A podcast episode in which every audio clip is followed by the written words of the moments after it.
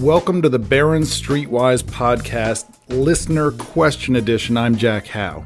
Typically, on this podcast, we look into a particular subject, maybe talk with a big company chief or other guest, and then I answer a listener question.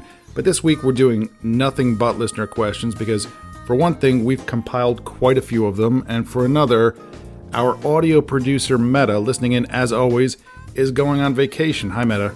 Hey, Jack.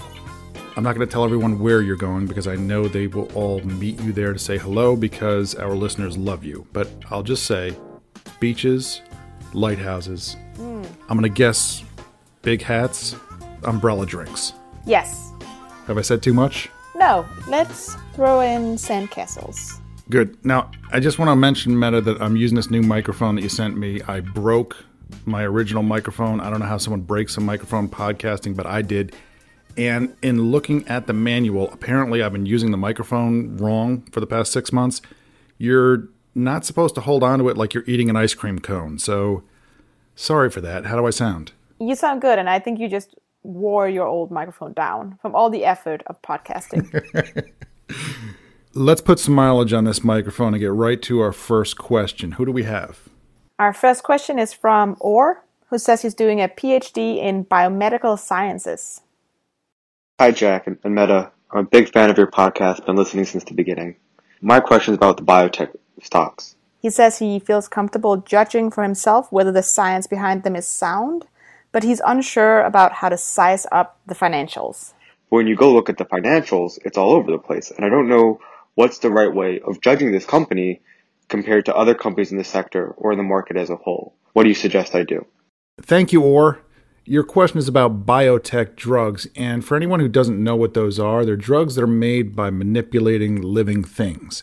You can think of drugs as being divided by chemistry and biology with a little bit of overlap. For example, Alka Seltzer, which was launched almost 90 years ago, is a clear example of a drug that comes from chemistry. It's basically a mix of aspirin and baking soda with a third ingredient to make the tablets fizz in water. You remember the old ads plop, plop, fizz, fizz, oh, what a relief it is? If it wasn't for that third ingredient, it would have just been plop, plop, oh, what a relief it is, which I don't think it's going to sell product, honestly. Anyway, that's drugs made from chemistry. Now think about penicillin. That comes from something living, mold. And it's made in much the way that beer and wine is made in big fermentation tanks. So there's biology involved. But the term biotech is applied generally to cases where living things are being altered. Earlier this year, we had Len Schleifer on the podcast. He's the chief of a company called Regeneron, and they have a drug platform that uses mice that have been genetically modified to have human immune systems. If you introduce viruses to those mice, they can create human antibodies, and those antibodies can be used to treat people. Regeneron is currently testing a new treatment for COVID 19 that was made using that platform. It's a clear example of a biotech drug. Okay, so, or you can judge a mature biotech company much like you would any manufacturer by the free cash it produces and is likely to produce in the future. For example, a poll of Wall Street analysts suggests Regeneron is likely to produce close to $2.9 billion in free cash this year, rising to $3.4 billion next year. You can compare that figure with the company's stock market value. Regeneron shares have been on a tear. Recently, they had more than doubled over the past year, and the stock market value stood at about $65 billion. So Regeneron traded at 19 times next year's projected free cash flow. You can judge for yourself whether that's expensive by comparing it with other biotechs with similar growth trajectories. Or you can think back to what NYU professor Aswath Damodaran told us on this podcast a couple of weeks ago that true valuation work requires calculating a present value to pay for the sum of a company's cash flows far into the future. That's more complicated and time consuming, but if you're thinking about making a big investment, you might want to learn how to do it. Check out one of Aswath's textbooks on valuation or just look at the free course material on his website three things to keep in mind. First, drugs have patents, and those can greatly affect your analysis. You have to watch out for what's called a patent cliff when a company loses exclusivity on a key drug. When that happens, competing drugs can enter the market, driving prices and profits down. If shares of a mature drug maker seem exceptionally cheap, it might be because there's a patent cliff coming soon. Then you have to decide whether the shares are cheap enough to make up for it or whether management has a good enough plan or pipeline of drugs in development to make up for the cliff. Patent analysis should be straightforward. In the US, drug patents generally last for 20 years from the date of filing, but in reality, there's something I call the patent dance, which makes patent analysis diabolically difficult. Companies can easily extend patents to make up for the time spent seeking regulatory approval. They can also use more creative means. For example, they can take out new patents on drug delivery systems, or combinations, or manufacturing tactics, and use those to try to extend their sales exclusivity. The second thing to keep in mind is that it's not uncommon for even mature drug companies to depend heavily on one or two drugs for their revenues. For example, until last year, AbbVie got nearly 60% of its revenue from a rheumatoid arthritis drug called Humira. That kind of concentration adds risk. The easiest fix for it is for a company to buy something big or be bought by something big. Last year, AbbVie bought Allergan, whose products include Botox, and now Humira is down to around 43% of total company revenue. The last thing to keep in mind, or is that if you want to use your particular expertise in biotech drug development to find promising stocks, you might want to focus on early stage companies with drugs in development but with little or no revenue today. They tend to be less closely watched on Wall Street. To evaluate those companies, start by determining the size of their potential market. Think of the disease or diseases a company is trying to treat and the size of the patient population, and how many patients might take the drug based on the availability of competing drugs. Then estimate pricing, margins, and cash flows far into the future. Then determine the company's probability of success. Companies like this are incredibly risky. Sometimes Wall Street analysts think of the shares as long term options contracts where you get a binary outcome a big payoff or none at all. Who do we have next, Meta?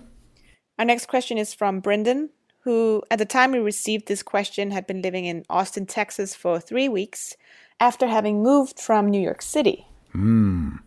To answer your anticipated question with the question, why pay 4K a month for a terrible apartment in shutdown New York when I can pay 2K for a great one with a pool and can work remotely? Did I mention no state income taxes? Okay, the pool sounds nice. Go on, Brendan. Anyway, to get to the point, I invested heavily in solar stocks a couple years ago, and the returns have been spectacular, especially after the merger of Sunrun and Vivint recently. Do you believe this growing industry is just getting started from a market value perspective, or are investors too optimistic? Thanks. Love the show. Thank you, Brendan. Two years ago, for a cover story for Barron's, I visited a Massachusetts town of 8,000 people called Sterling. Now, Sterling had an eight acre corn maze out by Davis farmland but that wasn't why I went. And it had a statue of a lamb in the middle of town, right near the corner of Main and Park. The townspeople say that lamb followed a local schoolgirl named Mary Sawyer to school one day in 1812 and became the inspiration for the nursery rhyme Mary Had a Little Lamb. But I wasn't there for lambs either. I went to Sterling because it's not uncommon for Massachusetts towns to own their own power companies, and Sterling had invested in solar power, but just as important, in 2016, it had placed a single shipping container at the power substation out on Chocksett Road. And inside that container were rows of lithium ion batteries. Those are the same kind used in electric cars and laptop computers, only here they use special software for regulating power distribution.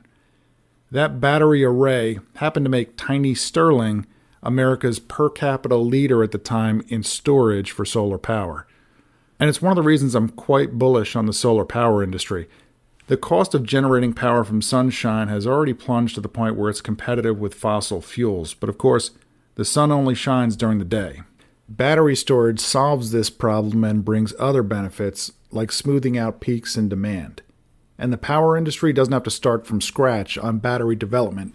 It benefits from the research being done by the car industry.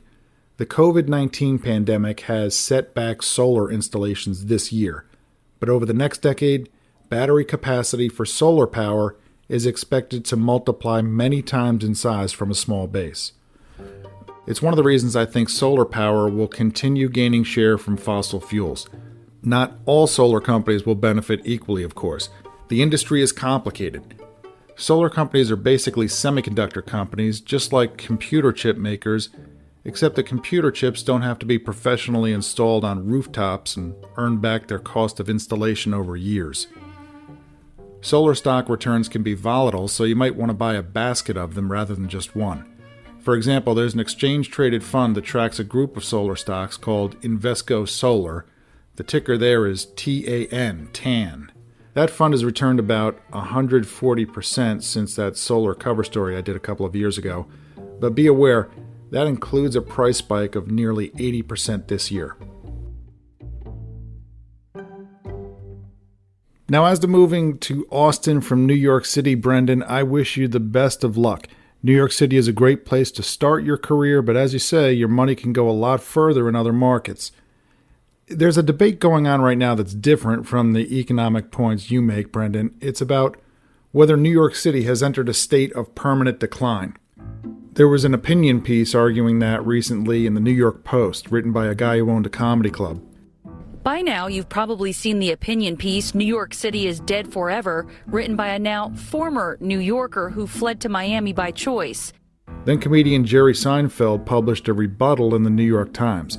And the title of what he wrote is So You Think New York is Dead? And then right below it says, It's Not.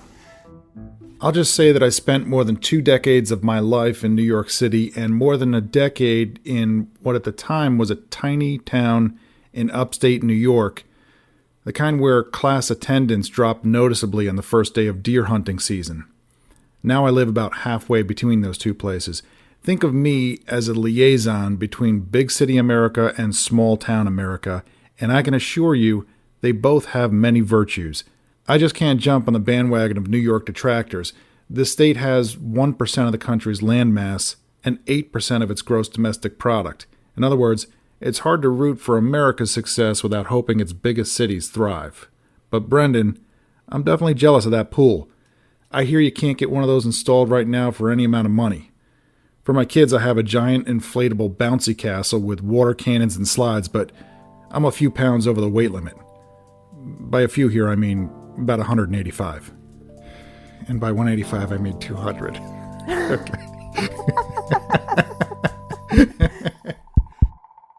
Meta, I know I'm rambling on for too long with the answers to these questions. I think it's the microphone. Do you have any questions that I can answer quickly?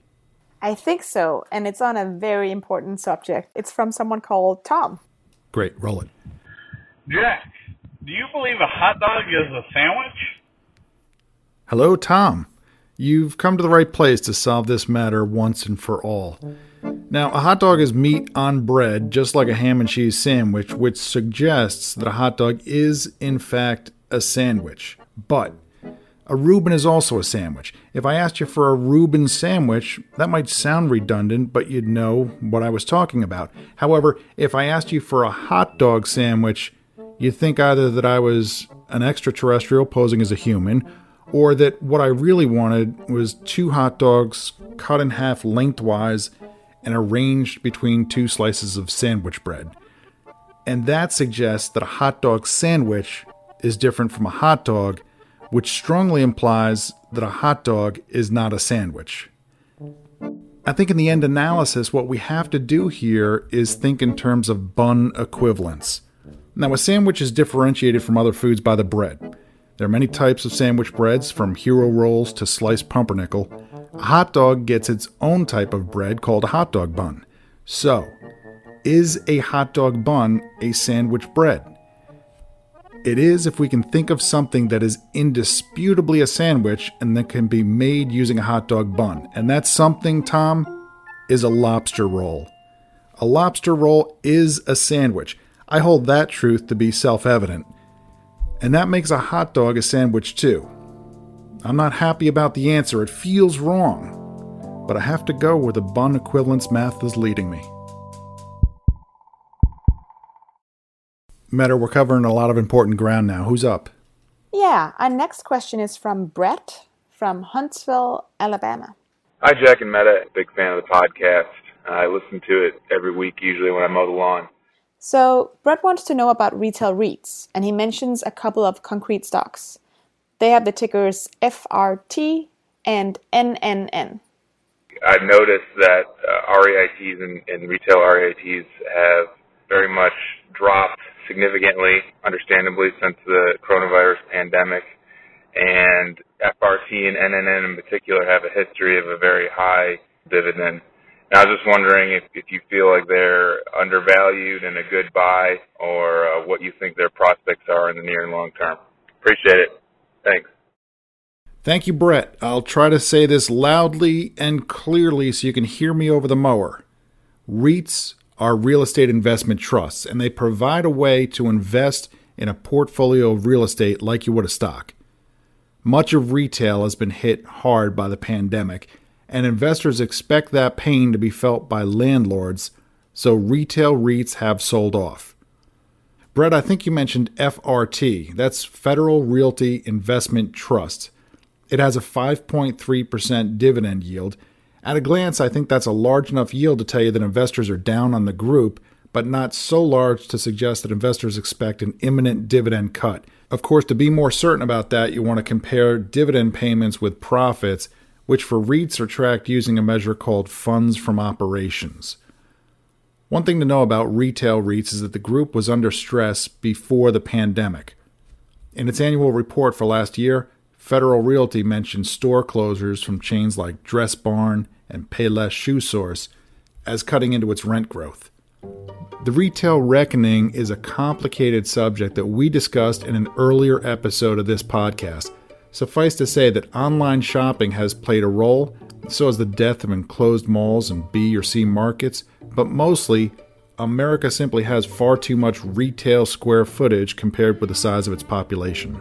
I believe that it was headed for a decade of accelerated store closures even before the pandemic. The good news is that management at Federal Realty has had time to try to build the portfolio around things that are working, like shopping centers that open to the outdoors in economically strong markets, and mixed use spaces that include, say, workspace for a big tech company combined with shopping space. Shares of Federal Realty are down about 35% so far this year, so the market has already reacted to the effects of the pandemic. Evercore ISI, an investment bank that was bearish on Federal Realty, upgraded it to a neutral view in mid August, writing in a note to investors that it thinks funds from operations bottomed in the second quarter and will recover from here. Brett, you can make up your own mind on this particular REIT, but the answer to your question is yes, I think there are opportunities in REITs, even retail REITs, worth considering. Look for ones that are well capitalized with favorable exposure and attractive valuations. And think of what we've seen so far in 2020 as a stress test that should give you valuable information. Should we do one more quick one, Meta?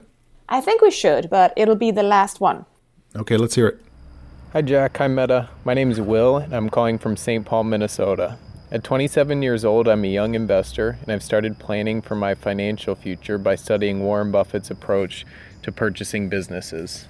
I know that when Buffett started out, he methodically picked through the entirety of Moody's investment manuals to quickly identify businesses that might be of interest to him.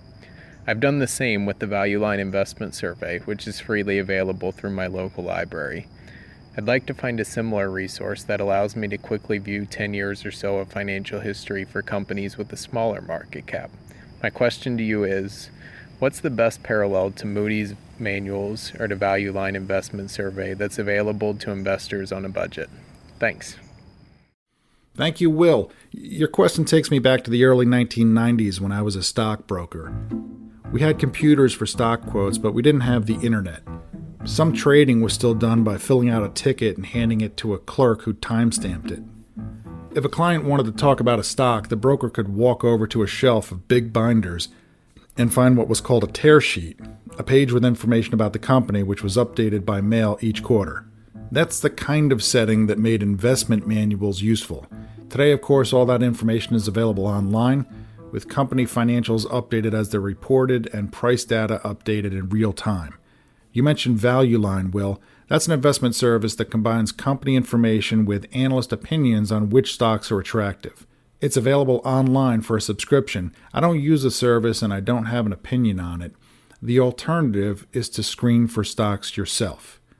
Now, screening doesn't tell you which stocks to buy, it just reduces an unmanageably large universe of stocks to a handful for further research.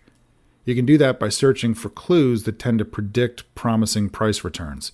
And the best way to identify those clues is to keep up with academic research that tests the efficacy of different clues. For example, if you're confident that recent price momentum is a good sign, you can search for it. If you think low share prices relative to free cash flow are the thing to favor, you can screen for those. You can combine clues and build your own screens. You can favor one screen recipe or several. I primarily use two stock screeners, one from Bloomberg and another from a company called FactSet. They're fairly expensive. In my case, someone else pays the bill. The good news for you is that many online low cost brokers throw in stock screening software for free to give their account holders a way to find new investment ideas. The library is a good start, Will, but my advice to you is with cheap or even free stock trading so widely available, shop for the broker that has the best stock screening software, and then search for your own stocks for free. Thank you to everyone who submitted a question for this episode, and please keep the questions coming. Just tape on your phone, use the voice memo app, and send an email to jack.hough that's H O U G H, at barrons.com.